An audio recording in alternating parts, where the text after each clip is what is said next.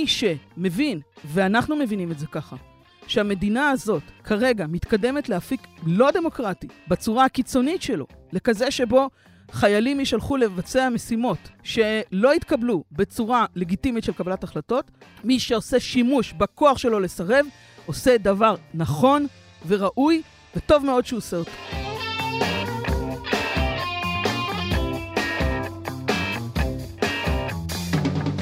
ברוכים הבאים למרקרים, פודקאסט סוף השבוע של דה מרקר. ההזדמנות שלכם לקחת פסק זמן ממחזור החדשות היומיומי ולצלול איתנו לאירועים, לאנשים ובעיקר על הרעיונות מאחורי החדשות. כאן באולפן איתכם כמדי שבוע, ענת ג'ורג'י וגיא רולניק. שמענו בפתיח את המשפטנית דוקטור רונית לוין שנור, מפורום המרצות והמרצים למשפטים למען הדמוקרטיה. שלום ענת! שלום גיא, מה העניינים? הכל נהדר, הכל פנטסטי. כל מה שהיה פה השבוע לא יכול להיות יותר טוב. למה מונח אה, עיתון דה מרקר על שולחנך? אתה לא קורא באתר גם? לא, תשמעי, א', אני קורא רוב הזמן אה, אה, באתר, אבל אה, כמו שאת יודעת, אני קצת אולד אה, פשן, אה, קצת אה, שמרן, ואני חושב שאחד היתרונות הגדולים ביותר של עיתון מודפס על פני עיתון באינטרנט, הוא שבעיתון מודפס קל יותר להבין את הסדר היום ואת ה... היררכיה עם הרבה יותר אה, ברורים. באינטרנט הכל נזיל ומשתנה, וההיררכיה הרבה פעמים, כמו שאת יודעת, היא נקבעת ומושפעת לפי מה שמקליקים. נכון, למרות שגם שם יש איזושהי היררכיה, אבל פה אתה רוצה, אתה מר, מרים לי את, ה, את העיתון, שאני אקריא את הכותרת כן, שבה כתוב? כן, בואי נסתכל, היום יום אה, רביעי, אנחנו מקליטים את הפודקאסט, ובואו נעבור בדקה על הכותרות מעמוד 1 עד 12. אז יאללה, חוקי הקואליציה מבטיחים, אופי המדינה ישתנה גם בלי ביטול עילת הסבירות. עמוד 2. החקיקה עוברת והמגזר העסקי מפחד לשבות בלי השכפ"ץ של ההסתדרות. עמוד 3, ההפיכה המשטרית היא רק המבוא להפצצה של חוקים שישנו את המדינה. איזה כיף פה. חוק הג'ובים של דרעי יאפשר למנות מאות רבנים, ולא ברור מי יממן זאת. יפה. עמוד 5, היום כבר ברור לכולם שסדר היום כולל השמדה של אתוס השוויון בין המינים. אין רפואה הומנית במשטר דיקטטורי. הרופאים לוחצים על ההסתדרות לשבות. אני לא מבין למה זה מצחיק אותך. לא, אני אומרת, זה רק נהיה יותר טוב מעמוד לעמוד. עמוד 6 היה, עמוד 8. עמוד 8, משבר החלב, אם לא. אם אין לכם בריאות, אז לפחות תשתו חלב, אבל גם זה לא.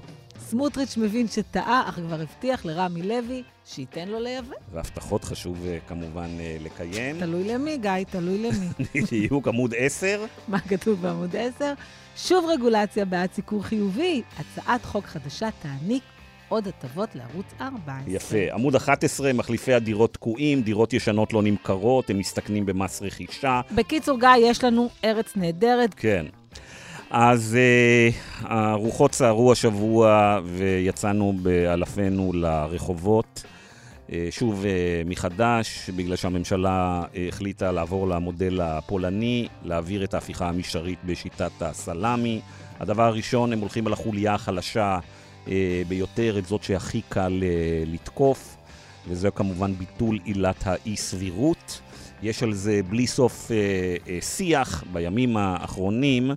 אבל התרשמת והתרשמתי שרבים מהציבור לא בדיוק מבינים על מה נכון, מדובר. יש הרבה פייק ניוז, בעיקר בגלל שאנחנו תחת מתקפה של אה, תעמולה של חברי הקואליציה ושופרותיהם ומשרתיהם, שמסבירים לנו שבעצם אין שום בעיה, זה עניין או שולי, או שזה עניין רק שמחזק את הדמוקרטיה.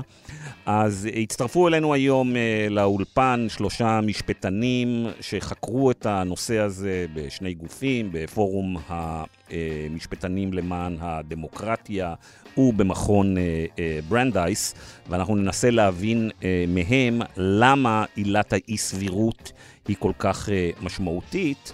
ולמה ניסיון לחסל את המעמד של היועצים המשפטיים במשרדי הממשלה והייעוץ המשפטי בכלל בשירות הציבורי הוא כה משמעותי. פרסומת אחת ומתחילים.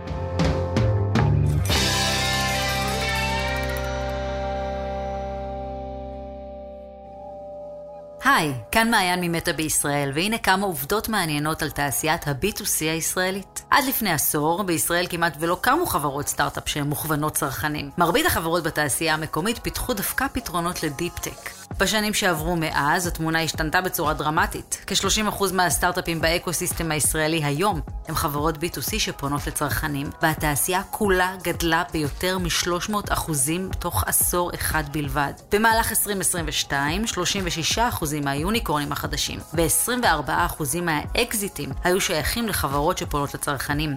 חברות B2C גייסו למעלה מ-1.7 מיליארד דולרים. במשרד הישראלי של מטא, שהוקם בארץ לפני כמעט עשר שנים, אנחנו עובדים בעיקר עם סטארט-אפים כחול לבן, עוזרים להם לצמוח ומלווים מאות סטארט-אפים כבר מהשלבים הראשונים ועד שהן הופכות לחברות גדולות ומובילות בתחומן. שלום רונית. שלום, שלום. אז בואי קצת תספרי לנו על עצמך, ותכף נגיע בעצם uh, לסיבה שבגינה הזמנו אותך לפה. אז uh, אני מרצה בכירה למשפטים באוניברסיטת רייכמן, ובחצי שנה האחרונה, בעיקר מה שאני עושה זה לעבוד ביחד עם קבוצה מאוד גדולה של מרצים ומרצות למשפטים, עם מוסדות uh, להוראת משפטים בכל, בכל רחבי הארץ, uh, כדי לתקשר ולתווך ולגשר את הפערים בין המידע שהממשלה מספקת לנו על מה שהיא עושה לבין מה שהיא עושה באמת. ובמסגרת הזאת, אנחנו בין השאר קיימנו מעל 550 חוגי בית ביוזמה פרטית שלנו, מלמטה, בלי שום תמיכה, על ידי המרצים אה, שהם חברי הפורום ואחרים. אה, פרסמנו סדרה אה, מאוד ארוכה של ניירות עמדה, גם בנושאים המשפטיים של הפרק וגם בנושא ההשלכות שלהם על נשים, על להט"בים, על אסירים, על חשודים בפלילים וכולי. ו, ודבר שלישי, באמת, בכל, בכל פלטפורמה אפשרית אנחנו מנסים להגיע עם התכנים ועם הניתוח שלהם ולתת תשובות גם לשאלות קשות, ואני אשמח לעשות את זה היום. ובעצם אתם פרסמת, את פרסמת מאמר, או חלק משלושה אנשים שפרסמו מאמר, שנוגע בעילת הסבירות, ובעצם מסביר מהי ומה הסכנות שטמונות בה. אז נייר עמדה מספר 50 של הפורום עוסק בעילת אי-הסבירות. אה, כתבנו אותו יחד עם פרופסור ברק מדינה. רגע, 50, 50 ניירות עמדה בחצי שנה. נכון. וואו. עובדים קשה. 아, אה, וכולם עוסקים בהפיכה המשטרית. כולם, כולם. וואו, אוקיי. Uh, וניירות העמדה, uh, אגב, uh, הם כולם נגישים באתר האינטרנט שלנו, לא פרופס אורג'. הם יצאו לאור בקרוב כספר, uh, על ידי הוצאה לאור שתרמה לנו את השירותים כדי להנגיש את המידע. הם כולם בעצם ניתוחים משפטיים ברמה של כתיבת מאמרים, פשוט בסוגיות שעל הפרק. אז אני רוצה לדבר איתך באמת על המאמר, על uh, עילת הסבירות. ולפני שנתחיל, אני רוצה uh, לשאול אותך מה עילת הסבירות, uh, אבל אני רוצה לעשות את זה דרך דוגמה שהופיעה במאמר שלך והצליחה להפתיע אותי. לפני שבועיים נשמע פיצוץ עז באזור גוש דן והשרון, כשהסתבר שבעצם חומר נפץ, נכון? התפוצץ uh, במתחם תעש בהרצליה. אה, ולא גרם לנזק לא לאנשים ולא לרכוש, ובין היתר זה קרה בזכות עילת הסבירות. אז בואי תסבירי לנו מה קרה שם, וגם מתוך זה, מה עילת הסבירות ולמה היא כל כך חשובה בדמוקרטיה בכלל ובדמוקרטיה הישראלית בפרט. כן, בעצם אה, עילת הסבירות, שאני אסביר אותה קצת יותר במפורט בהמשך, אבל נתחיל עם הדוגמה שלך, היא עוסקת במילוי פערים. כאשר אין משהו ספציפי, מדויק, במסגרת חוק או תקנה, עדיין לבית המשפט יש, וחייבת להיות לו, האפשרות להפעיל שיקול דעת לבחון את תהליך קבלת ההחלטה. בית המשפט, בניגוד לטענה הפופולרית, הוא לא בוחן את סבירות ההחלטה, הוא בוחן את סבירות קבלת ההחלטה. כלומר, הוא בוחן את השאלה האם הרשות פעלה כמו שאנחנו מצפים ממנה כרשות סבירה, באופן שבו היא קיבלה את ההחלטה. אם היא פעלה באופן הראוי, יש לה טווח גדול ורחב של פעולה, אבל היא צריכה לקבל את ההחלטה כהלכה. למה? בגלל שאנחנו, הציבור, נותנים אמון ברשות המינהלית, לא בגלל צבע העיניים של אנשי הציבור, אלא בגלל האמונה שלנו ביכולת שלהם לקדם את הערכים הציבוריים. וכדי שהאמונה הזאת תהיה עם שיניים, כדי שנוכל לעמוד מאחוריה, אנחנו צריכים לדעת שהם שקלו את השיקולים הרלוונטיים. הם לא פעלו מתוך שיקולים זרים, הם התייעצו בגורמים ההכרחיים, הם ביצעו את הסקרים הנכונים, הם קיימו הליך שימוע ציבורי וכולי וכולי. והדוגמה הזאת של השטח בהרצליה היא דוגמה באמת מאוד טובה לזה. מה שקורה שם זה שיש החלטה תכנונית, החלטה של רשות תכנון, הוותמ"ל, לקדם תוכנית לבנייה בשטח שהוא שטח חום, הוא, יש לו עבר של שימוש של תעש, ושימוש שאנחנו לא יודעים עד הסוף למה הוא גרם. אנחנו לא יודעים מה טבע הפעילות, והרשות אומרת, ובכל מה זאת... טבע הפעילות שהייתה מה בו, טבע הפעילות ואיזה שהייתה? חומרי נפץ איזה- נשארו איזה שם חומ- מתחת אנחנו ל... לא יודעים, אנחנו, אנחנו יכולים לנסוע בהרצליה, גדרות גבוהות. אנחנו לא יכולים לדעת מה באמת קורה שם, ואנחנו מתכננים עכשיו פרויקט של הקמת שכונת מגורים, גני ילדים, אה, מוסדות ל- ל- למבוגרים. אנחנו בעצם הולכים להפוך את השטח הזה מחום לשטח אה, שמיש, לשימוש הציבור הרחב. ואנחנו לא יודעים מה יש באדמה, אנחנו לא יודעים מה תעש עשתה שם בחסות הניסויים השונים שהיא עורכת. ובכל זאת הרשות אומרת, אני מקדמת את התוכנית, ואחרי שהתוכנית תאושר, לפני שיוצאו היתרי בנייה, אני אערוך סקר סיכונים. עכשיו, התושבים והעירייה פונים לבית המשפט ואומרים, זה לא נראה לנו. זה לא נראה לנו שהרשות יודעת להגיד שצריך להפוך את השטח החום, המזוהם הזה, שהיה בשימושים שהם לא מתאימים למגורים, שצריך להפוך אותו לשטח שמתאים למגורים, לפני שהיא עושה את הבדיקה הזאת של סקר הסיכונים. תלכו, תדגמו את הקרקע, אל תתקדמו ואחר כך תעצרו. אז יש פה בעצם שאלה של איך מקבלים החלטה. ובג"ץ מקבל את הטענה? המשפט, כן, בית המשפט העליון, דרך אגב, בדיון נוסף, לא בסיבוב הראשון, בסיבוב השני, בהרכב של שבעה שופטים בדעת הרוב, אומר, אנחנו סבורים שאכן קבלת ההחלטה. לא נעשו כל לא הבדיקות. נעשתה כהלכה במובן הזה שלא נשקלו השיקולים הנכונים כבר בשלב ההחלטה האם לאשר את התוכנית, ובסופו של דבר, דרך אגב, רגע לפני שניתן פסק הדין, המדינה עצמה הודתה בזה שזה הדבר הנכון לעשות, ובמובן הזה לא הייתה צריכה להיות ההתערבות השיפוטית כדי להגיע לתוצאה, שכן ממילא, אחרי שקילה נוספת ואחרי שהייתה את ההזדמנות לדבר על הדברים ולשקול אותם, הרשות הבינה שזה לא נכון לקדם לשלב אישור תוכנית לפני שנעשה סקר סיכונים של זאת. אומרת שעילת הסבירות, השימוש בעילת הסבירות יכול לה- להוות בלם או מוקד לדיון לכל מיני נושאים שהם לא בהכרח פוליטיים. זאת אומרת, זה נושאים שנוגעים בכל אחד מאיתנו. אפילו ההפך הוא הנכון. למעשה, אין כמעט דוגמה למצב שבו בית המשפט, ואני אומרת אין כמעט דוגמה כדי שלא יתפסו אותי בדוגמה חריגה, אבל אין כמעט דוגמה למצב שבו בית המשפט מתערב בהחלטות מדיניות של הממשלה. זה לא הדבר שקורה. ולכן ביטול עילת הסבירות יכולה לפגוע בכל אחד מאיתנו בחיי היומיום שלו. זאת סכנה מאוד עזה וחמורה, שבשלה אנחנו חייבים להתקומם כנגד צעדי הממשלה. אתמול, יום שלישי, היה היועץ המשפטי של משרד האוצר בדיון בוועדת חוקה. הוא דיבר אחרי שחברי האופוזיציה נלחמו כדי לאפשר לו לדבר, שכן חבר הכנסת רוטמן סבר שזה לא ראוי שידבר נציג של הממשלה. הוא פתח את דבריו ואמר, ראשית לכל, אין החלטת ממשלה על ביטול עילת הסבירות. לא התקיים דיון בממשלה. הממשלה עצמה לא בחנה את ההשלכות של הפעולה הכל כך דרמטית הזאת. דבר שני, אומר אה, מסינג, תקשיבו, במשרד האוצר מתקבלות בשנה לפחות אלפי החלטות על ידי פקידים מקצועיים בכירים, ראשי אגפים. שבעה ראשי אגפים ותתי אגפים ורשות המיסים ורשות האכיפה וכולי וכולי, החשכ"ל והכלכלן הראשי וכולי. ההחלטות האלה זוכות היום, היום, לא יודעת מה יהיה מחר, לעצמאות מקצועית בגלל מערכת של נהלים פנימית של משרד האוצר. הא ותו לא. הבחירה של אנשים ראויים לתפקידים האלה היא מתבססת על נהלים פנימיים או החלטות ממשלה, הא ותו לא. עכשיו, מה הנפקא מינה של זה, אומר עורך דין מסינג? שאם מורידים את הביקורת השיפוטית על סבירות ההחלטות של שרים, שרי אוצר ייקחו לעצמם את סמכות ההחלטה שמצויה היום בידי דרג מקצועי, ימנו לדרגים המקצועיים את אנשי שלומם, אנשי טובתם, ויפטרו את מי שלא מוכן לשתף פעולה עם הציור הוורוד שהממשלה תבקש להציג לציבור ביחס להחלטות הכלכליות שהיא מקבלת.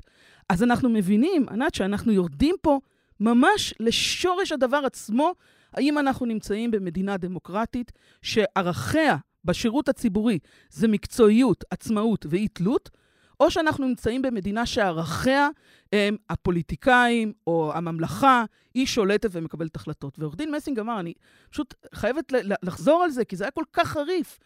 הוא אמר לפוליטיקאים, וכל אחד יודע את זה, רולניק, אתה ודאי יודע את זה, יש אינטרס להביא הישגים לטווח קצר. בניהול כלכלי של מדינה, אם מי ששולט זה פוליטיקאים, עם האינטרס הזה, אנחנו לא נוכל לפתח שום מדיניות לטווח ארוך, והדבר הזה, ענת, הוא משפיע על החיים של כל אחד ואחת מאיתנו. ענת, בקשר להערה שלך שזה משפיע על כל אחד, ברור, אה, זה דבר דרמטי שיש לו השפעות רוחב אדירות. עכשיו, נתת דוגמה, הדוגמה שצדה את אה, תשומת אה, ליבך, זה הדוגמה של תעש. גיא, תחשוב אם היו שם יחידות דיור. אז אני אתן לך, אני אתן לך אירוע, פסיקה של בית המשפט העליון, עם משמעות גדולה, עשרות או מאות או אלפי מונים, שמשום מה לא מדברים עליה הרבה, תכף נשמע, היה את הפסק דין התקדימי של דפי זהב, אבל דווקא אנחנו במרקר מכירים אותה היטב ויכולים לדבר עליה. וזה פסק דין מלפני 33 שנה, בנושא אה, מפולת המניות הבנקאיות. מה היה? ב-1983 קרסו כל הבנקים בישראל בגלל ויסות סלש ניפוח של המניות הבנקאיות. אחד המשברים הפיננסיים והשערוריות הפליליות הגדולות בתולדות המדינה. קמה ועדת חקירה בראשות אה, השופט אה, העליון בייסקי, חקרה וגילתה שהיו שורה של מרמות ועבירות פליליות חמורות של הבנקאים, והגישה דוח, להלן דוח בייסקי.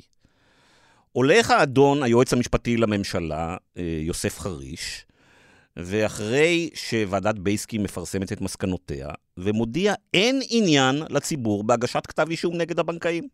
היועץ המשפטי לממשלה, כן, זה שכולם אומרים עכשיו כאילו הפכו את תפקיד היועץ המשפטי לממשלה כאילו זה משהו של השמאל, אוקיי? לא. היועץ המשפטי לממשלה, יוסף חריש, אומר אין עניין ציבורי ולא צריך להגיש כתבי אישום נגד הבנקאים, להזכירך, האנשים שהיו אז החזקים ביותר במשק, אולי גם היום הם חזקים אה, אה, מאוד. ואז מוגש אה, בג"ץ, ובג"ץ קובע שההחלטה של חריש לוקה באי סבירות קיצונית, ומחייבת אותו לשקול את זה מחדש. ומוגש כתב אישום, וראי זה פלא, הבנקאים מורשעים. אם לא היה את עילת האי סבירות, אזי הבנקאים שהיו אחראים לאחת השערוריות הפיננסיות הגדולות בהיסטוריה, היו יוצאים נקיים וזכים וממשיכים הלאה. זו דוגמה טובה, יש דוגמאות טובות אחרות. האפקט פה הוא עצום, גם על הסדר הכלכלי, גם על אורח החיים של כל אחד ואחת מאיתנו, והאם קבלת ההחלטות היא סבירה? כמו שאמרתי, הממשלה לא דנה בזה. בוועדת חוקה, רוטמן מסרב לאפשר לנציגים המקצועיים של השירות הציבורי לדבר, ואומר שהוא יסכים לעשות את זה לפנים משורת הדין. אז אנחנו בנייר שלנו ובמקומות אחרים פירטנו דוגמאות. הדוגמה שלך טובה, ויש עוד הרבה אחרות. אני רק רוצה להגיד לך על ההערה שלך, זה ברור שזה נוגע בכולנו, רק שהאופן שבו, ותכף אנחנו גם נראה את זה בתרגיל הקטן שנעשה עם רונית, האופן שבו זה מוצג על ידי נבחרי הציבור, זה כאילו יש פה איזה עניין משפטי שלא נוגע לחיים שלנו, וצריך... טוב, עניין משפטי, כל עניין משפטי נוגע לחיים נכון, שלנו. נכון, אבל האופן שבו זה מוצג זה תיקון כן. משפטי קטן, רחוק, אקדמי. לא חשוב, לא מעניין, לא על זה אתם צריכים לצאת לרחובות. אוקיי, אז בוא, אה, זה הזמן להביא, להכניס לשיחה את אה, ידידנו משכבר הימים, את אה, ראש הממשלה בנימין נתניהו, שהוא אה, העלה אתמול... בא לאולפן, גיא? רגע, ביבי לא פה? לא דן? ביבי? לא, הוא כנראה איחר. אה, אולי בגלל השיבושים בקפלן. אז אה, מאחר וביבי לא הגיע היום, אז אני אביא הקלטה שלו, שהוא העלה שבוע לרשתות החברתיות ביום של השיבושים, ביום של ה... אה, של ההפגנות הגדולות, הוא העלה לטוויטר ולפייסבוק. הוא העלה את זה ממש, סליחה, במקביל להצבעה בכנסת. אה, יפה. מתוך ניסיון שהציבור שחשוף לתוצאות ההכרעה בכנסת בעוד רגעים ספורים, יקבל את המסר המרגיע שהכל בסדר ואין מה לדאוג, והכל טוב. ובאמת, בוא, בוא נשמע את זה, וזה באמת מאוד מרגיע. Uh, ובוא נראה אם נשאר רגועים גם אחרי שנשמע מה את חושבת על כל משפט. אז בוא, uh, אני רוצה להשמיע עכשיו את uh, בנימין נתניהו, ראש הממשלה, מסביר את ביטול עילת האי-סבירות. תיקון עילת הסבירות, לפי המתווה שקבע שופט בית המשפט העליון סולברג, הוא לא קץ הדמוקרטיה. כן. אוקיי, okay. קודם כל, דבר ראשון זה השימוש ב... במונח מתווה סולברג. נועם סולברג הוא שופט בית המשפט העליון, והוא אה, נתן הרצאה בכנס של העמותה למשפט ציבורי, שאחר כך היא פורסמה כמאמר בכתב עת לא אקדמי, ובה הוא, במסגרת ההרצאה וה, והמאמר הזה, הוא מבקר את אופן הפעולה של בתי המשפט, והוא אומר, אנחנו צריכים להיות יותר מרוסנים, והוא מציע שבאופן כללי הריסון יהיה באופן פרימידיאלי, כאשר החלטות מדיניות רחבות יזכו לפחות התערבות אה, סבירותית מאשר החלטות אחרות. השופט סולברג לא הציע ולא עומד מאחורי שום ניסיון לעשות את הדבר הזה בחוק. סולברג בעצם אומר, החוק יישאר חוק כמו שהוא, אבל השופטים, הוא אומר, מוטב שנהיה יותר אה, ממש מתונים. ממש כך. השיפוט זאת מלאכה קולגיאלית. השופטים מדברים אחד עם השני. בא השופט סולברג והוא אומר לחבריו, תראו, אני אמנם מביע את דעתי בפסקי דין, אבל אני רוצה גם לתת לכם כאן את התמונה הרחבה יותר, שאולי לא יוצא לי לתת בפסק דין. אני יודע שאת לא אה, מומחית לענייני דיבה, אבל אם אני אגיד שבי... אם אני... איך אני אתאר את מה שביבי עשה כאן עכשיו? הוא שיקר? הוא עשה מניפולציה? הוא השמיט? איך נקרא לזה שהוא אומר, מתווה סולברג מאפשר את זה בשעה שמתווה סולברג הוא משהו אחר לחלוטין? אני, אני חושבת שכמו שאנחנו גם כותבים בנייר העמדה, שאנחנו מציגים שם טבלת השוואה, חשוב לנו מאוד להסביר שלציבור רחב, שחושב שסולברג הוא נציג נאמן של השירות הציבורי, ואני לא חולקת על כך, להפך, יש הטיה שנתניהו מייצר אותה בין השימוש במילה סולברג לבין מה שהם מקדמים. אז החיבור הזה, השגוי, הוא זריעת חול בעיני הציבור. ברור. בואו נמשיך לשמוע.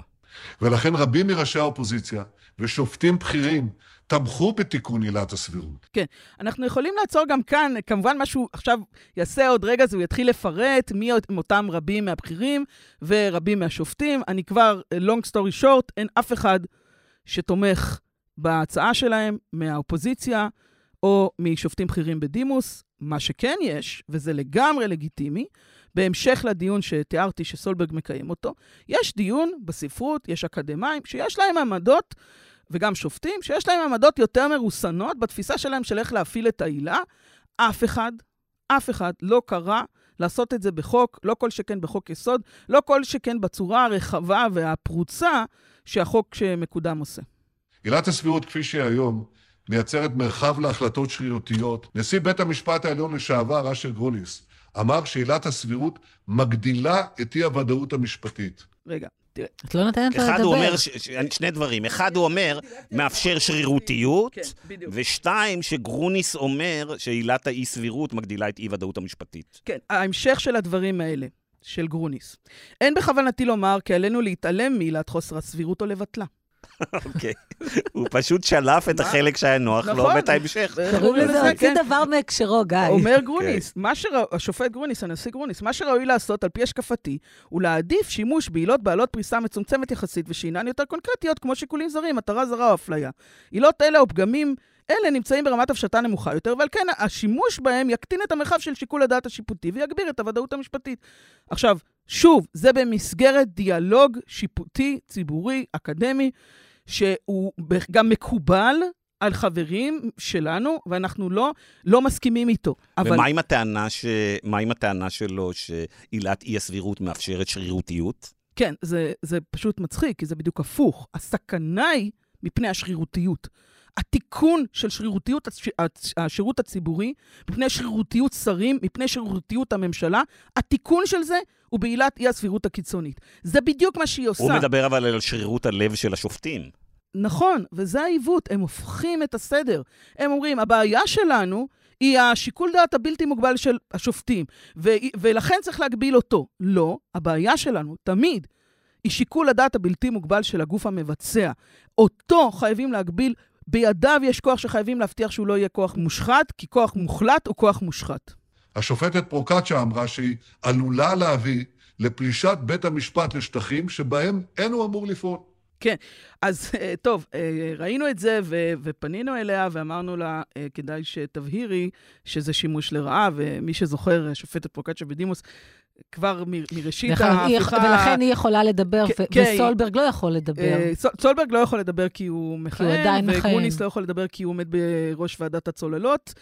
אז uh, פרוקצ'ה התראיינה לתמר אלמוג בכאן, והיא אמרה, דבריי הוצאו לחלוטין מהקשרם, אה, ניתן להבין את הייחוס של ראש הממשלה לדבריי בצורה לחלוטין מסולפת, אין שחר לדברים, המציאות הפוכה לחלוטין, דבריי בסרטון אה, הוצאו לחלוטין מהקשרם. אה, אני תומכת בעילת אי הסבירות, אני סבורה שצריך להפעיל אותה בצורה מתונה, והיא גם אומרת עוד משהו מעניין על סולברג, היא אומרת, אני מניחה שההסתמכות על אה, סולברג אינה תואמת את כוונתו, והיא מעריכה שהוא, סולברג, אינו תומך בשינויים בצורה שהובאו. סבירות סולברג מתקנת את זה. כן, stop. אה, סליחה, אי אפשר, אין סבירות סולברג, זה, זה, זה מציק.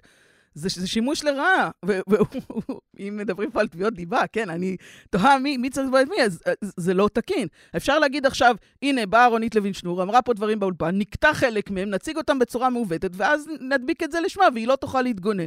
לא תקין. גם לאחר התיקון, עצמאות בית המשפט וזכויות האזרח בישראל לא ייפגעו? כן.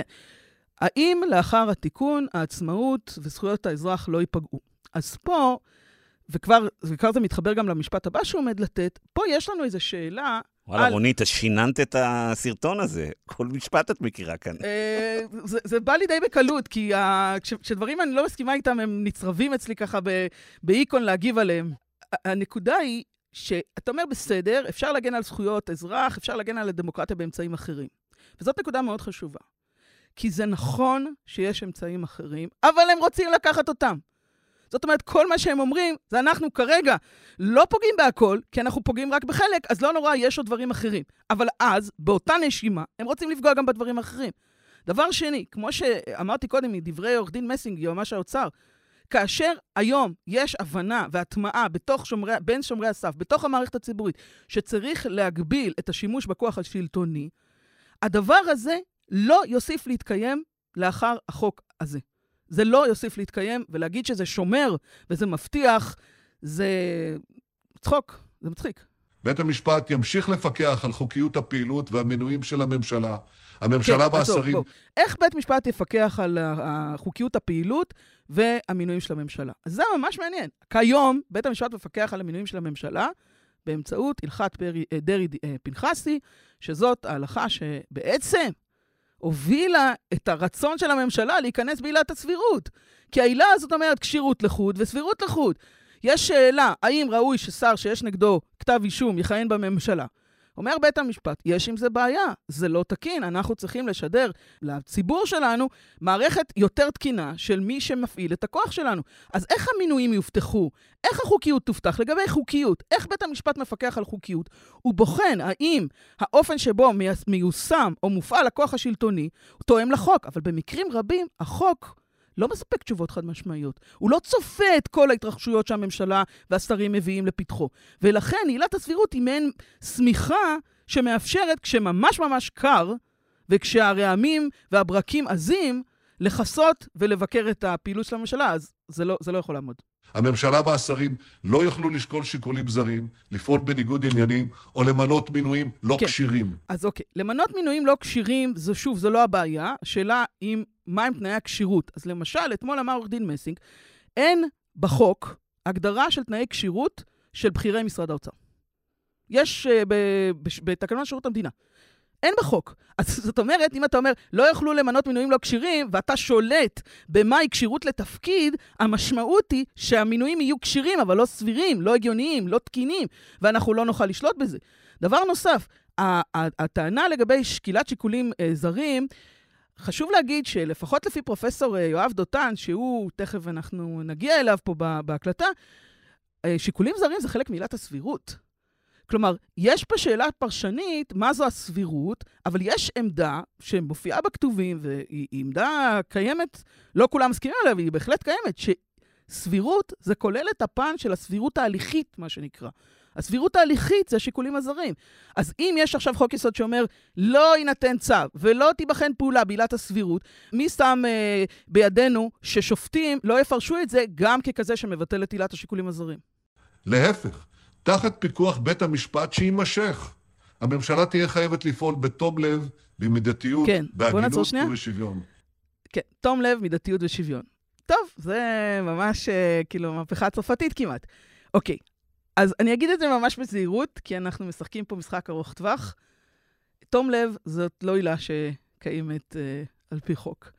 אז כשהוא אומר, ימשיכו לפעול בתום לב, אני יכולה לקרוא את זה באופן הבא. רבותיי, סליחה על המילה, באימא שלכם. נתתי לרוטמן ולוין את הסבירות, אנחנו נמשיך לעשות אותו דבר. קורץ בעין אחת לשופטים, מעכשיו אל תקראו לזה סבירות, תקראו לזה תום לב. אם זה ככה, אז על מה אנחנו מוחים, נכון? זאת אומרת, אז, אז הוא אומר לנו, תראו, ת, ת, תבינו רגע אותי, תסתכלו רגע, אני הולך לעשות משהו שסותר את עצמו. אם אין עילת תום לב, ואתה בעצם אומר לשופטים, תמשיכו לפעול לפי עילת תום לב, כלומר, תפתחו מעכשיו את כל מה שעשיתם עד היום בסבירות, תקראו לזה תום לב, אז בסדר, לא השתנה כלום. אבל אנחנו כבר מבינים שאם הדבר הזה יקרה, אז אותה מערכת פוליטית תבטל גם את השימוש בעילת תום הלב. לגבי שוויון... כלומר, היא תחוקק חוק שאומר בדיוק, שאי אפשר בדיוק, לפסול... בדיוק, כי אנחנו מבינים את המטרה. המטרה היא למנוע מבית המשפט להתערב במקרים שבו הוא מתערב כדי להגן על האינטרס הציבורי במקרי קצה. אם הם לא רוצים את זה, אז מה זה משנה אם יקראו לזה סבירות, תום לב או משהו אחר? עכשיו, לגבי שוויון. שוויון זה ערך מספר אחת בחברה חופשית. השוויון לא מעוגן באופן מפורש בחוק יסוד כבוד האדם וחירותו. בית המשפט בנה במשך 30 שנה פסיקה שמבססת את השוויון כחלק מהכבוד והחירות של בני אדם. ב- ב- לפני שבועות ספורים, כשזה נראה לנו כבר עידן ועידנים, קידמו הצעת חוק שעברה בקריאה ראשונה, או, או הייתה בכוונה לעבור בקריאה ראשונה, שלפיה בית משפט לא יוכל לבטל חוקים אלא ב, בסעיפים, אלא בהוראות שנקבעו במפורש בחוק היסוד.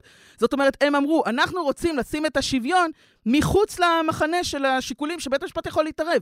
אז עכשיו הוא אומר לנו שכן יישמר שוויון? מי שם בידינו שאכן זה יהיה כך? ולכן סבירות סולברג היא לא קץ הדמוקרטיה, אלא חיזוק הדמוקרטיה. טוב, באמת, אנחנו... בוקר טוב, תודה רבה שאנחנו כולנו פה שותפים למאמץ הגדול של חיזוק הדמוקרטיה. אה, מה, מה אפשר להגיד? זו לא הפעם הראשונה מאז אה, תחילת ה... הקיומה של הממשלה הזאת, שאנחנו שומעים את האמירות של נתניהו בנוגע לרפורמה, ואנחנו... פעורי פה, נשארים פעורי פה. אנחנו פשוט פעורי פה, כן. והיא בוודאי, בוודאי, לא סיבה לקרוא לסרבנות או לשבש את חייהם של מיליוני okay, אוקיי, אזרחים. זה חשוב לי להגיב. התנדבות למילואים היא חובה אזרחית וזכות אזרחית, אבל היא מבוססת על מוסכמה ציבורית של חוזה חברתי. החוזה החברתי, החוזה החברתי-אזרחי, הוא שעומד בבסיס הנכונות של אנשים להקריב את חייהם למען המדינה. מי שמבין, ואנחנו מבינים את זה ככה, שהמדינה הזאת כרגע מתקדמת להפיק לא דמוקרטי, בצורה הקיצונית שלו, לכזה שבו חיילים יישלחו לבצע משימות שלא יתקבלו בצורה לגיטימית של קבלת החלטות, מי שעושה שימוש בכוח שלו לסרב, עושה דבר נכון וראוי, וטוב מאוד שהוא עושה אותו. ולגבי חסימת כבישים או פעולות מחאה אזרחיות אחרות, כאשר, לפי פרדוקס הסובלנות, כאשר הסובלנות שלנו, הסבלנות כלפינו, נמצאת בסיכון, אנחנו חייבים לנקוט באמצעים מז'וריים כדי למנוע את ההידרדרות. כי מנקודה מסוימת, כאשר יעברו חוקים וימונו שופטים, אנחנו לא נוכל להתקומם יותר. ולכן אנחנו עושים היום את האמצעי, משתמשים באמצעי שמסור לרשותנו. אגב, רק להגיד מילה לסיכום, העניין הזה, הממשלה לא פעלה פה באופן שבו מתקבלות החלטות על סדרי יסוד חוקתיים. אני רוצה רגע לקחת את זה ולשאול שאלה ששואלים כל תומכי הרפורמה, או לתת את הצד שלהם בעניין הזה, והם באים ואומרים, יש פה ממשלה נבחרת, 64 מנדטים, הם זכו ברוב של העם, אף אחד לא רימה בבחירות. מה אנחנו רוצים מהם? זאת ההחלטה. אז יכול להיות שלא נוח לנו עם ההחלטות שלהם, יכול להיות שהן לא תואמות את האג'נדות שלנו, אבל זאת ממשלה נבחרת. כן, אז, אז יש לי שני דברים להגיד. אחד, כבר כשהוקמה מדינת ישראל, ועוד הייתה מועצת העם הזמנית, ואחר כך הבחירות לאספה המכוננת, שהפכה להיות הכנסת הראשונה, חברי הכנסת אה, היו ביניהם בהבנה שהחלטות הרות גורל משטריות מתקבלות בקונצנזוס רחב. אבל את יודעת, זה הכל מין כזה נבנה טלאי על טלאי, הכל בכל מיני אמירות. זאת אומרת, יש פה כל כך הרבה אה, חורים שניתן לפרוץ דרכם, שאני לא בטוחה שאפשר לבוא בטענות רק לממשלה הזאת שהיא עושה לזה, את זה. אני, אני אומרת ככה, אנחנו עכשיו אה, קילפנו את ה masking tape ממלחמת השחרור. אנחנו 75 שנה חיינו על נורמות אה, לא, לא מפורטות, בדיוק. לא מוסדרות, לא מחוקקות אפילו, מתוך הבנה שיש לנו כציבור, או לפחות... ושיהיה בסדר. אה, שיהיה בסדר, שאנחנו לא עושים דברים קיצוניים, ושאנחנו מכבדים את הרעיון הבסיסי של דמוקרטיה, וזה אפשרות לחילופי שלטון. היו הרבה עוולות שנגרמו במהלך השנים. אני לא עושה פה שום צדק עם דברים גרועים שנעשו.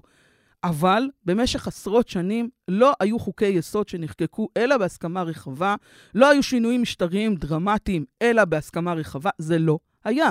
עכשיו, באה הממשלה הזאת, אוקיי, היא נבחרה, יש לה אכן את, ה, את הרוב השולט בכנסת, אבל מי אמר שהכנסת ב-61 מוסמכת לקבל החלטות משנות חיים, משנות גורל? הבעיה, רונית, שאחרי שקילפנו את ה masking tape מ-48, לא ברור אם אנחנו אה, מסוגלים היום אה, כחברה אה, לעשות, לכונן פה משהו אה, אה, יותר יסודי ויותר אה, תשתיתי, האם אפשר להגיע פה להסכמה. אנחנו חייבים אה, מידה של אופטימיות. כן. לא הגענו לאיזושהי נקודת אל-חזור כבר עם כל מה שקורה? שמעת את הכותרות שגיא הקריא בהתחלה, זה כבר all over the place. אני אומרת לעצמי יום-יום, אנחנו חייבים לשמור פה על uh, מידה של אופטימיות. אנחנו צריכים, uh, הרוב, רוב הציבור, למצוא את הדרך להגיע להסכמות משותפות על חיים משותפים. Uh, יש לנו אתגרים עצומים, אין לי ספק בזה, אבל אסור לנו להתייאש. אנחנו עשינו דברים יותר מורכבים מזה, ו- ובואו, אנחנו נשארים כאן להילחם על המדינה הזאת עם המוגבלויות שלה ועם הקשיים שלה. יש עוד הרבה מאוד אפשרויות לפתרון שטרם מוצו. יפה. דוקטור רונית לוין שנור, תודה רבה שבאת לאולפנינו. תודה רבה.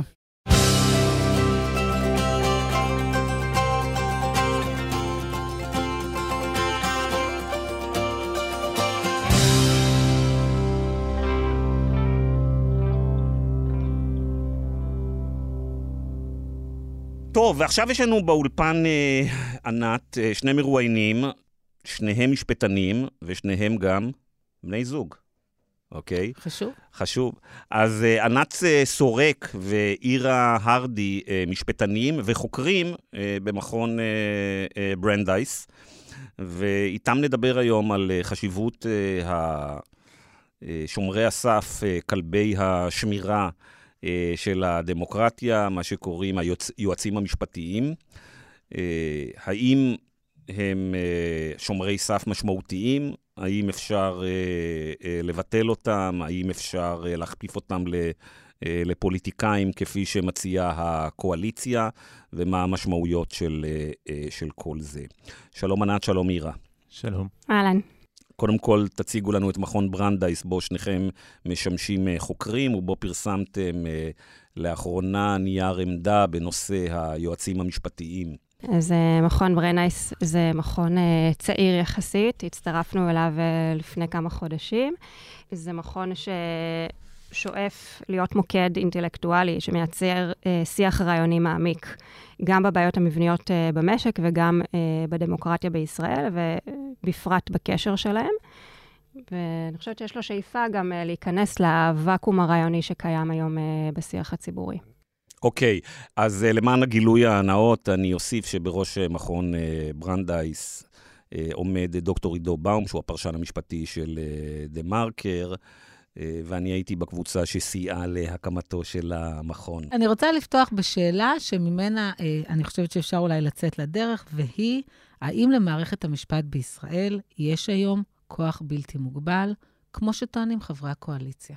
אז אה, זו אחת הנקודות שאנחנו מבקשים אה, לגעת בה במחקר שעשינו במכון. אה, אנחנו מבקשים למסגר את השיח בצורה רחבה. היום הטענות שנשמעות הן שליועצים המשפטיים, לבית המשפט, למערכת המשפטית, יש סמכויות חריגות שאין להן אח ורע בעולם, כוח שהם שאבו לעצמם עם השנים, והגיע הזמן לבוא ולעשות סדר ולקחת חזרה את הכוח...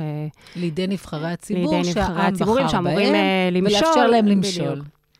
אז אנחנו חושבים שהשיח הזה הוא מניפולטיבי, מטעה וחלקי, והוא מתמקד רק בחלק מאוד קטן של המשוואה.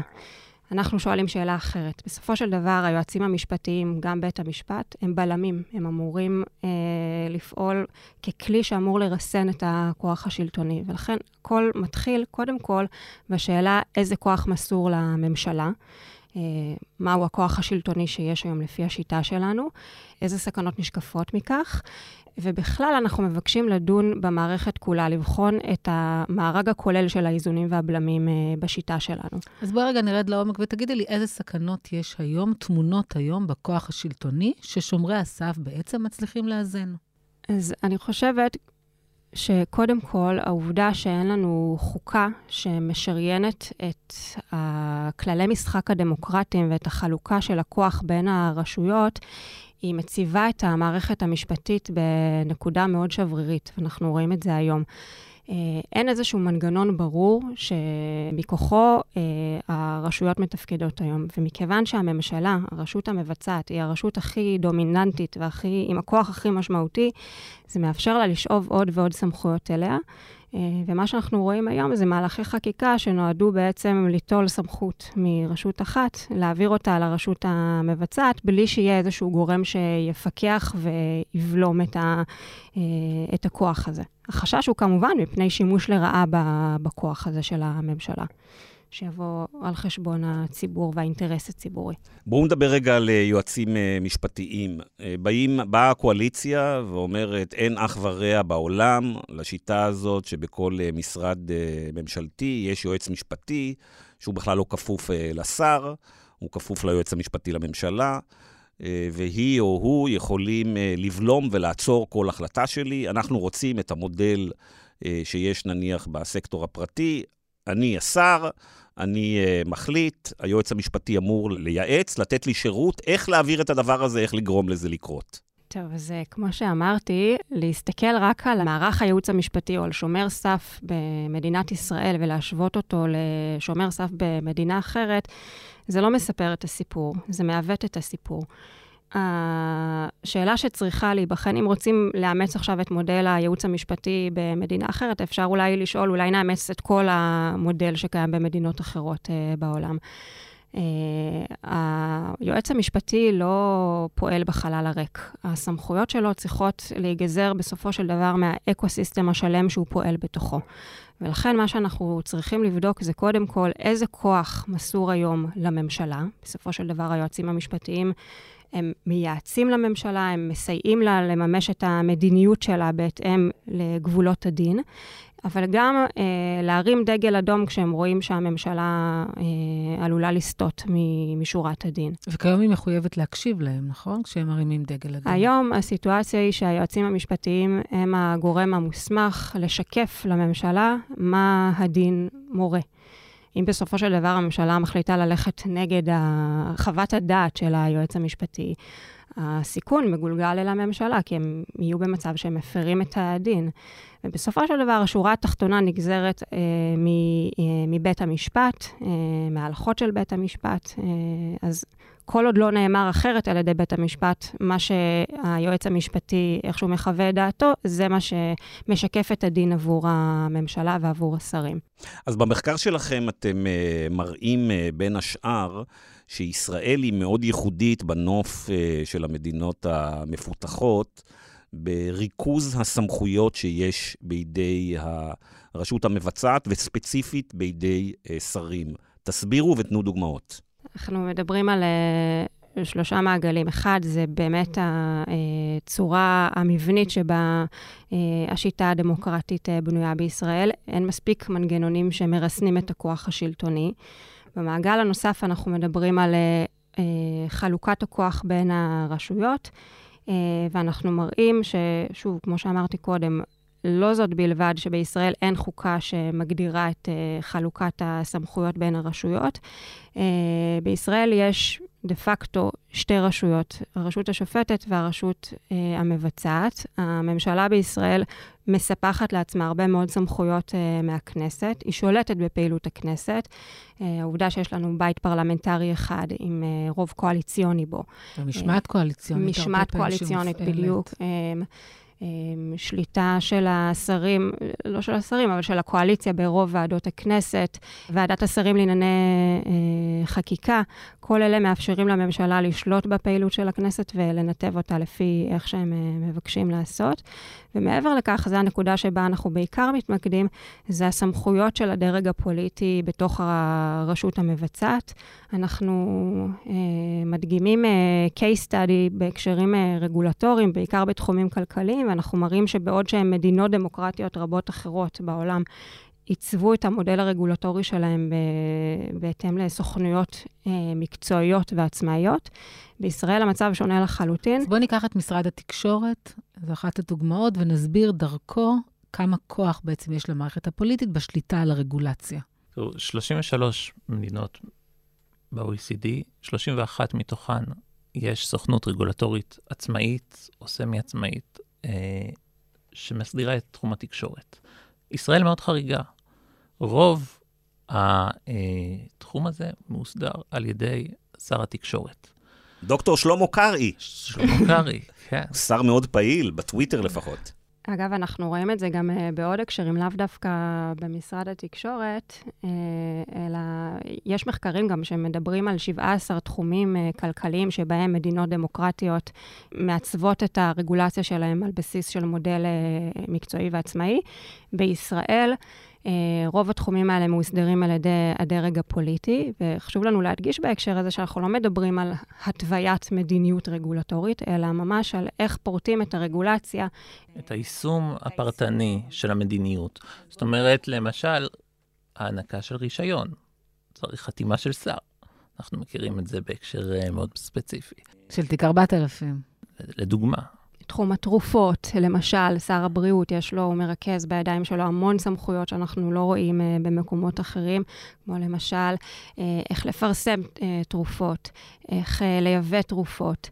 רגולציה באמת בכל... שנניח בארצות הברית ובאירופה יעשה בר... את זה ה-FDA? אז בדיוק, אז בארצות הברית יש את ה-FDA, שזו אומנם לא סוכנות עצמאית, אבל כל המבנה שלה הוא...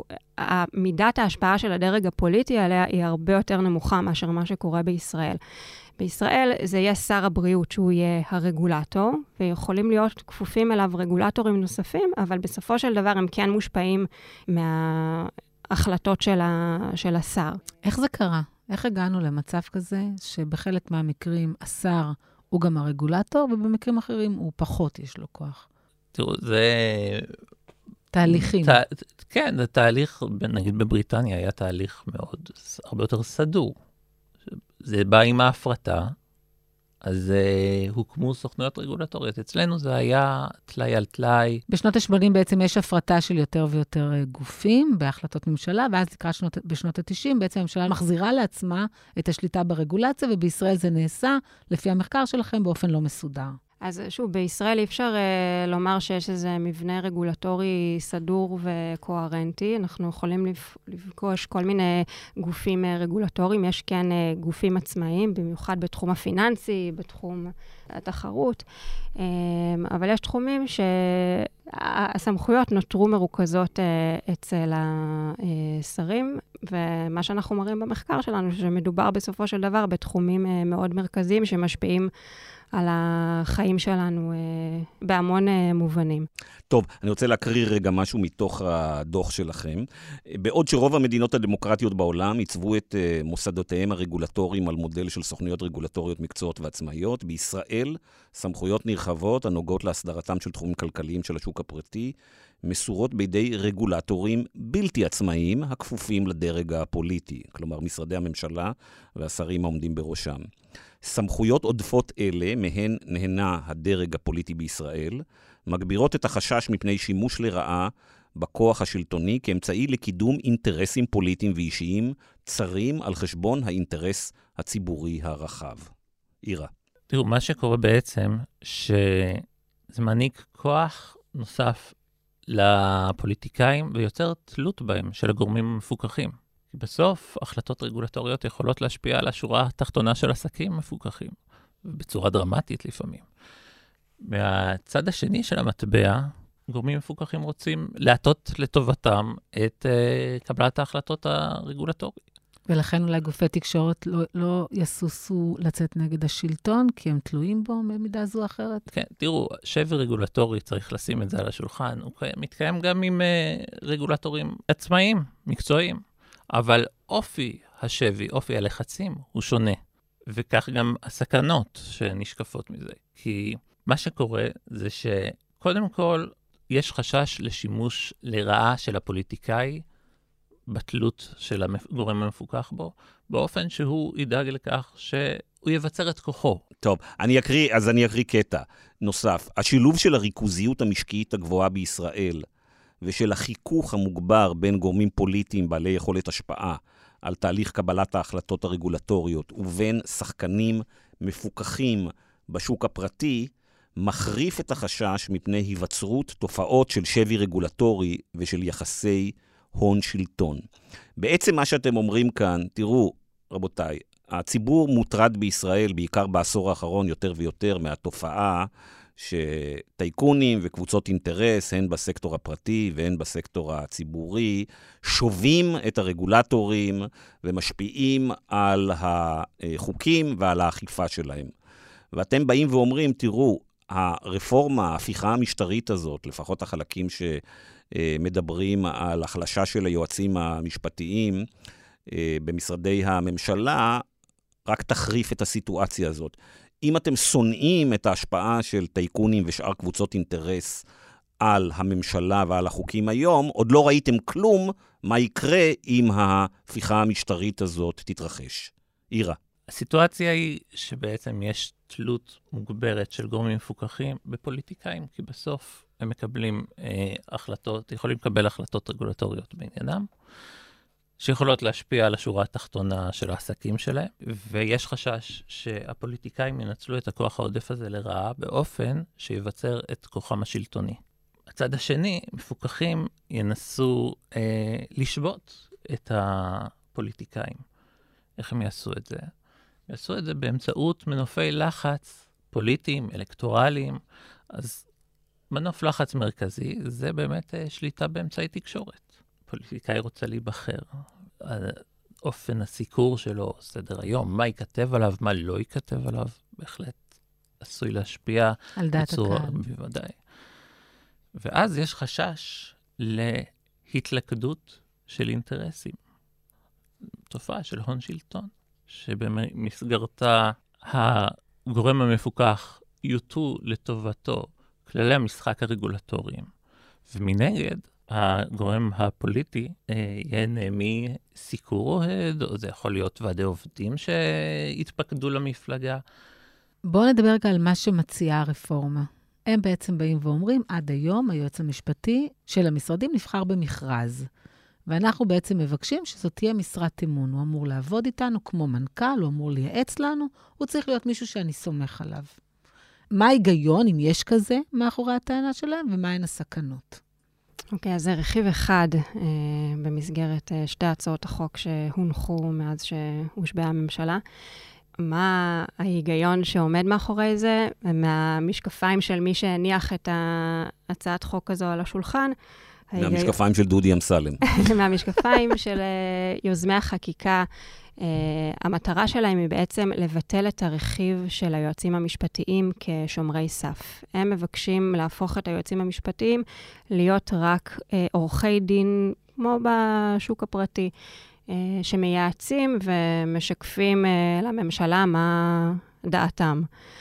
הרכיב הנוסף בתוכנית המשפטית, שהוא משלים את הצד הזה של למנות את היועצים כאנשי אמון של השרים, לקיחת הסמכות של היועצים המשפטיים אה, לחוות דעה שהיא מחייבת, שהיא משקפת את הדין. הצעת החוק שהונחה לפני מספר שבועות על שולחן הכנסת מבקשת uh, לתת לממשלה, לראש הממשלה ולשרים שלה את הסמכות לקבוע עבור עצמם מה תהיה העמדה המשפטית שלהם. ושוב, גם כאן ההצעה הזאת משקפת את התפיסה, את התפיסה לפיה היועצים המשפטיים לא צריכים להיות שומרי סף. הם גם אפילו ציינו את זה במצע לדיון שהניח אה, חבר הכנסת אה, רוטמן. את מלאכת הפיקוח תשאירו לגורמים החיצוניים, תשאירו לבית המשפט, אה, למבקר. אה, לבית המשפט שאנחנו רוצים לקצץ את אה, כנפיו. נכון, ולמבקר שאנחנו נבחר. תשאירו את זה לעיתונות שעליה אנחנו רוצים להשתלט. ולמבקר המדינה שאנחנו נבחר. אולי כן. צריך גם לעמוד על היתרונות המוסדיים של הגוף הזה, של היועץ המשפטי. כי יש לו יתרונות שאין לגופים חיצוניים. העשייה הממשלתית, בפרט רגולציה, היא קופסה שחורה. אדם מבחוץ לא, לא ידע מה קורה שם. עם בית משפט אנחנו רוצים שהוא יתערב, צריך שתוגש עתירה מתאימה. בשביל שתוגש עתירה מתאימה, הציבור צריך להיות מיודע. רוב הזמן הוא לא מיודע. הוא גם מפקח, לא בזמן אמת, בדרך כלל הוא מפקח בדיעבד, לאחר שכבר כללי המשחק התעצבו. צריך גם מומחיות מקצועית. עכשיו, היועץ המשפטי הוא האיש עם הפנס בתוך הקופסה הזו. הוא שלוב בתוך העשייה רגולציה, הוא ממש שלוב בתוך העשייה. הוא מכיר את תהליכי העבודה, הוא בא מבפנים. יש לו את ההתמקצעות ואת המומחיות המקצועית במטריה המאוד מורכבת בדרך כלל, שממנה מורכבת רגולציה. והוא גם עושה את זה בזמן אמת. בדיוק הסיבות שהם רוצים לחסל אותו. כך שבדיוק. מנית את כולן. הוא נמצא בתוך הקופסה השחורה, הוא יש מעיר לו על הפינות פנס, החשוכות. והוא גם מבין במה מדובר, אז בואו נעיף אותו. ופועל בזמן אמת. בדיוק. אז מה שהם רוצים זה לקחת את הפנס, להפוך אותו לאיש אמונם, שהוא יגיד לגורמים בחוץ, אין מה לחפש פה, הכל טוב. החשיבות של היועץ המשפטי, בסוף הוא משלים את בית המשפט, בית המשפט תלוי בו והוא תלוי בבית המשפט. יש להם הם מערכת שלובה שמשלימה אחת השנייה, ואם אתה בעצם מקצץ את אה, סמכויותיו של היועץ המשפטי, בית המשפט לא יוכל לבקר בצורה אפקטיבית את העשייה הממשלתית, ועוד רוצים לפ... כמובן לקצץ גם את uh, בית המשפט. הם באים בקואליציה, ואחת הטענות שלהם שהיועצים המשפטיים הם לעומתיים. הם תמיד אומרים, זה לא בסדר, אי אפשר, לא ככה, ושזה מאוד קשה למשול ככה. מה אתם רוצים להגיד על הטענה הזאת?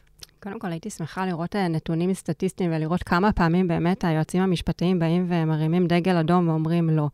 קודם כל, משיחות שעשינו עם אה, יועצים משפטיים, אנחנו מבינים שהתמונה היא אחרת. אה, רוב ההחלטות שהרשויות, השלטון מבקש להעביר, בדרך כלל מקבלות אור ירוק מהיועצים המשפטיים. יש מקרים שבהם יש מחלוקת, ויש מקרים שבהם באמת דגל אדום מתנוסס, וזה המקום של היועצים המשפטיים לבוא ולהתריע. הטענה של משילות היא בעיניי בעייתית. משילות היא אכן ערך דמוקרטי חשוב, אבל... הם טוענים שהם באו למשול, בשביל זה בחרו בהם. אז, אז אני חושבת שעקרון המשילות, חשוב ככל שהוא יהיה, והוא אכן חשוב, הוא לא יכול לדחות את שלטון החוק, שהוא ערך לא פחות חשוב בשיטה דמוקרטית. והצעות החוק, מה שהן באות לעשות, אגב, לא רק ביחס ליועצים המשפטיים, הן פשוט ליטול עוד ועוד כוח ועוד ועוד סמכויות, בלי שיהיה איזשהו גורם שמרסן ובולם את, ה, את הפוטנציאל שימוש לרעה בכוח הזה. גם הטענה שהיועצים המשפטיים באים ומבקשים להחליף את שיקול הדעת של הדרג הפוליטי, היא גם, היא טענה מאוד uh, מסוכנת ושחוטאת בסופו של דבר לתפקיד האמיתי של היועצים המשפטיים. הם בראש ובראשונה מייעצים לממשלה ואומרים לה איך היא יכולה לממש את המדיניות שלה באופן פוזיטיבי במסגרת החוק. ובמקרים שבהם היא אומרת שיש איזושהי, שהייעוץ המשפטי אומר שיש בעיה או יש קושי, זה לא שקול ללבוא ולקבוע מדיניות פוזיטיבית. זאת אומרת, גם בהקשר הזה, היועצים המשפטיים הם תגובתיים למה שהממשלה מבקשת לעשות. ולכן היכולת להחליף את שיקול הדעת של הדרג הפוליטי היא לא קיימת, היא מוגבלת מאוד. אז uh, נסכם את הדיון הזה עם שאלה די ארוכה, אבל היא די מסכמת, וזה באמת uh, פרק 6 במחקר uh, שלכם. קראתם לו הנחות היסוד השגויות של יוזמי מהלכי החקיקה. אני אקרא לפרק הזה אולי בשם קצת אחר. Uh, הספינים, ההטיות והמניפולציות של יוזמי uh, מהלכי החקיקה, ובואו נעבור עליהם. הטענה שלהם בדבר פגיעה ברצון הציבור, טענה בדבר פגיעה בעקרון המשילות, דיברנו על זה, וטענה בדבר פגיעה בעקרון האחריותיות. בואו תסבירו. בואו נתחיל מרצון הציבור. אז יש פה שני דברים. דבר ראשון, יש פה איזה בלבול. הם מזהים את רצון הרוב כרצון העם. זה לא אותו דבר, זה לא שקול. העם לא מורכב רק מהרוב, ולמיעוט יש גם זכויות שראויות להגנה. זה דבר אחד. דבר שני, ההנחה שפוליטיקאי בהכרח יפעל למען האינטרס הציבורי היא הנחה נאיבית לפחות. אנחנו יודעים שהם הרבה פעמים, בטח הממשלה הנוכחית, יכולים גם uh, לדאוג לעצמם. או, לאינטרס, או לאינטרסים של קבוצות מסוימות. כן, יתרה מזאת, אפילו אם לא היה פה את העניין של הרוב ושל המיעוט, ההנחה היא שפוליטיקאים תמיד יפעלו למען אלה שהצביעו בהם לעומת אותו רוב, גם היא לא נכונה. זה לא שכל אחד מאלה שבחרו בקואליציה הנוכחית אמר, אני עושה את זה כי אני רוצה שתחסלו את היועצים המשפטיים. אני חושבת שבסופו של דבר יש פה גם איזשהו פער בתפיסה של מהי דמוקרטיה. יוזמי החקיקה הרבה פעמים אומרים, הציבור יבחר אחת לארבע שנים, אם הוא לא יהיה מרוצה מההחלטות שאנחנו מקבלים עכשיו, יוכל לבוא ולהצביע ברגליים. אז אנחנו חושבים שזו תפיסה מעוותת, כי לבוא ולבחור פעם בארבע שנים, זה לא אומר שלדרג שנבחר יש צ'ק פתוח לבוא ולעשות כל מה שהוא רוצה. ובטח ובטח אם אחת הסכנות שיכולה לקום מזה, היא שהם יבצרו את השלטון שלהם ואת עמדת הכוח שלהם, ואולי אפילו ימנעו אה, את האפשרות לבוא ולהצביע אחת לארבע שנים. בשפה של מדע המדינה זה בעצם תפיסה כאילו שהמוסד הדמוקרטי היחיד שאמור להגן עלינו, זה הליכה כל ארבע שנים לקלפי, ולהתעלם מזה שבדמוקרטיות מורכבות מהרבה מאוד מוסדות דמוקרטיים נוספים, והם פשוט רוצים לעיין את כולם ולהגיד כל ארבע שנים. וכמובן, ברגע שאתה אה, מחליש את כל שאר המוסדות הדמוקרטיים, אז גם מה שקורה זה שגם המוסד הזה שהולכים כל ארבע שנים לקלפי, גם הוא בסופו של דבר נהיה ריק מתוכן. תראו גם אה, מה קרה עם הבחירות בלשכת עורכי הדין. זאת אומרת, הם אומרים רצון הרוב, רצון הרוב. פה המומחים למשפטים בקרב העם, וזה, יש ייצוג לכל גווני האוכלוסייה בלשכת עורכי הדין. הצביעו ברגליים, אתם ראיתם נחישות מטורפת. בפער עצום. 80-20 זה נגמר, נכון? 70, 73, 19, משהו כן. כזה. נוקאוט, וזה מה שעמד על הפרק בסוף. ואז הם אמרו, אז בואו נבטל את לשכת עורכי הדין. אז כן, אז יש פה בעצם מהלך שלוב. פעם אחת, להחליש את שומרי הסף, ופעם שנייה, להשתלט עליהם מבפנים, לכבוש אותם. ואם יש לשכת עורכי דין, שזה איזשהו גורם אה, שמרסן באיזשהו אופן את הכוח שלהם, אז אם זה לא, התוצאות לא נראות להם, אז לבטל אותו. טוב, שאלה אחרונה שתסבך את uh, שניכם, תחשבו טוב על התשובה. Uh, צמרת כל משרדי עורכי הדין הגדולים בישראל, כמעט כולם נמצאים uh, שכם אל שכם עם מתנגדי ההפיכה המשטרית. אבל כשאני קורא את הנייר שלכם ואני רואה שבי רגולטורי, אה, אני נזכר שבעצם רבים מהכלי העיקרי, או אחד הכלים העיקריים של חברות הענק במשק להטות ולשבות את הרגולטורים, הם אותם עורכי דין שעכשיו אה, מסתובבים בקפלן ומתריעים נגד ההפיכה המשטרית. מה דעתכם? זה, אנחנו פעילים במכון ברנדייס.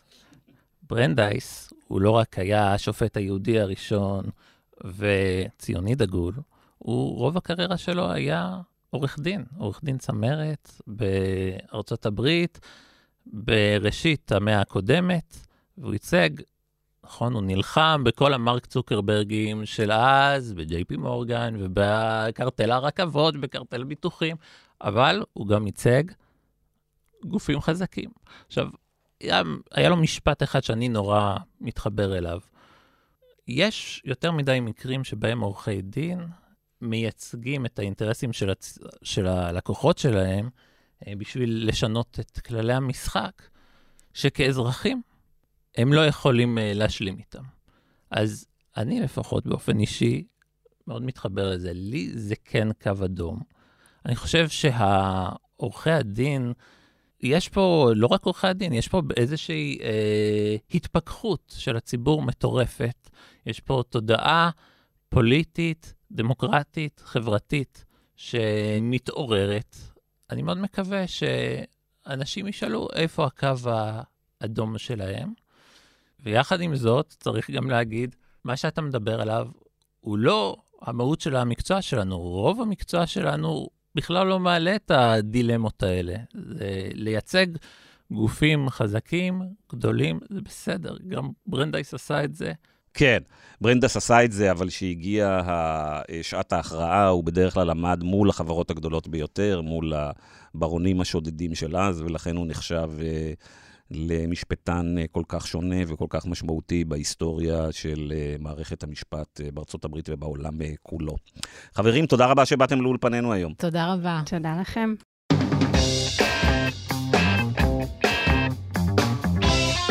טוב, ענת, שלושה משפטנים היו לנו uh, היום, איך את מסכמת את האירוע? אני אגיד לך, כשאתה באמת צולל לעומק, אתה מבין את uh, עומק הנזק uh, שיכול להיגרם לדמוקרטיה הישראלית אם חוקי ההפיכה המשטרית יעברו, או אפילו אם אחד מהם יעבור. עילת הסבירות היא ממש לא עניין קטן. אני רוצה להגיד עוד משהו שמתייחס גם uh, לשבוע שעבר. קיבלנו הרבה מאוד ביקורת על הפודקאסט שבו אירחנו את אדם רז ושחר קמיניץ. ואחת מהן התייחסה לעובדה שאנחנו באים בטענות לאנשי ההייטק שיוצאים היום בהמוניהם לרחובות על כך שהם לא עשו כלום עד היום. אני רוצה רק להגיד בעניין הזה, שאנשי ההייטק, כמו הרופאים וכמו הטייסים וכמו אנשי הצבא וכל מי שיוצא לרחובות ונלחם על דמותה של מדינת ישראל, בהחלט ראוי להערכה, ואם זה נשמע היה אחרת, אז לפחות מהצד שלי, אה, חשוב לי להבהיר. טוב, אני אייצג פה לרגע את אדם רז, את ההיסטוריון. הוא לא אמר שכל אנשי ההייטק לא עושים אה, שום דבר, הוא אמר שאנשי לא ההייטק, כן, הוא אמר שאנשי ההייטק, כמו אגב אוכלוסיות רבות אה, אחרות, אה, צריכים גם לחשוב ולהסתכל על חשבון נפש גם מה שהם עשו ולא עשו לאורך השנים. אני חושב שמה שנכון להייטק נכון גם לגבי העיתונאים והמשפטנים. נכון, אנחנו גם עשינו את זה, והרבה נכון. מאוד שחקנים. וההייטק, אם באים אליו בביקורת, זה רק בגלל שיש ממנו אה, ציפיות, בגלל שבכל זאת חלק ממנו זה אליטה מבחינת המשאבים הכלכליים, מבחינת ההשכלה, מבחינת המעמד בחברה. ולכן אני חושב שההייטק בהיבט הזה לא שונה משאר המגזרים, שגם אותו אפשר אה, אה, לבקר, וכמובן הוא לא מקשה אחת, מדובר במאות אלפי אה, אנשים. ומה לגבי מה שהיום, מה אתה חושב? אני חושב שהשתמשת במילה אה, ביטול עילת הסבירות יכול, ולדעתי אפילו אי אפשר, המילה יכול היא אה, understatement. אנחנו כבר נמצאים בתוך הפיכה משטרית. הצעדים של הממשלה דה פקטו כבר החלישו את המעמד של היועצת המשפטית לממשלה. אנחנו כבר רואים כבר את הממשלה מתעלמת מהמלצות והנחיות של הייעוץ המשפטי לממשלה. ואין לי ספק שהשינויים סביב עילת אי סבירות, אם הם יעברו, וכמובן שאר הדברים, יגרמו נזקים מיידיים ברורים ועצומים בטווח הקצר והבינוני והארוך. וזה לא רק בגלל שהצעדים הם אה, הרסניים וגרועים תמיד, אלא בגלל שהם באים מהממשלה הזאת ספציפית, עם איזה רוח ואיזו אווירה מאוד אה, ספציפית. הם עושים את הדברים האלה כי יש להם תוכניות מאוד קונקרטיות ואידיאולוגיה מאוד אה, קונקרטית. אז כן, אנחנו בסכנה ברורה ומיידית. ויש סיבה טובה מאוד לזה שאלפים יוצאים לרחובות, ולפי דעתי המספרים רק יגדלו בימים ובשבועות הקרובים, כי הציבור מתעורר ומבין. רק שזה לא ייגמר באסון. אה, לפי דעתי אי אפשר, אה, אי אפשר להוציא את זה מכלל אפשרות. אני חושב שהרוחות אה, מתלהטות, ואני חושב שבהחלט ייתכן שאנחנו נראה את האלימות גוברת. אה, ברחובות, אנחנו רואים את היחס של המשטרה שהשתנה בימים האחרונים, ולדעתי נתניהו כרגע דוחף את זה לכיוון של, אה, לא נקרא לזה מלחמת אה, אזרחים, אבל משהו שמתקרב לשם. תקופה מאוד לא פשוטה לדמוקרטיה הישראלית. נקווה שנצא מהצד השני חזקים יותר ולא חלשים יותר. אני עדיין שומר על אופטימיות. עד כאן המרקרים להשבוע. אם אהבתם את הפודקאסט, אל תשכחו להירשם בחנויות הפודקאסטים של אפל, ספוטיפיי וגוגל. תודה רבה לצוות שלנו, לאמיר פקטור המפיק, לדן ברומר העורך האגדי, לשלושת המשפטנים שהגיעו אלינו אה, היום. תודה לך, ענת. תודה, גיא. להתראות בשבוע הבא.